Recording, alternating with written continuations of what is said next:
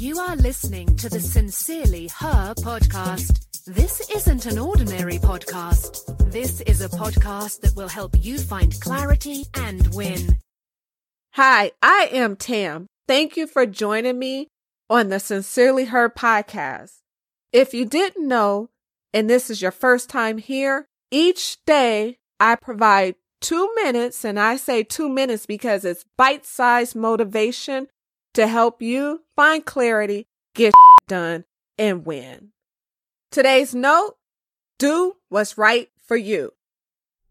Why did I waste so much time not being true to myself?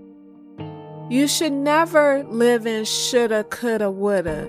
But the thought just popped into my mind, and I hope sharing this story helps someone who's listening. I'm sorry to be emotional, but was really thinking like I spent not that I ever cared about what people thought, but I spent so much time trying to do the right thing, but it wasn't the right thing for me. It was the right thing that sorry. It was the right thing that I thought you were supposed to do. Even though I knew in my heart that it wasn't right for me.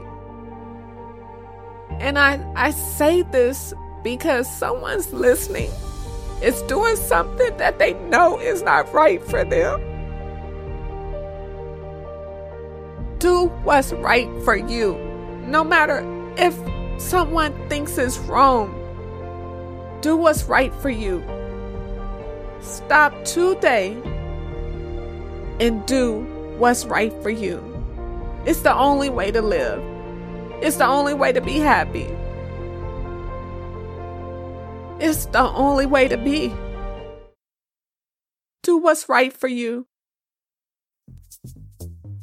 Thanks so much for listening to the Sincerely Her podcast.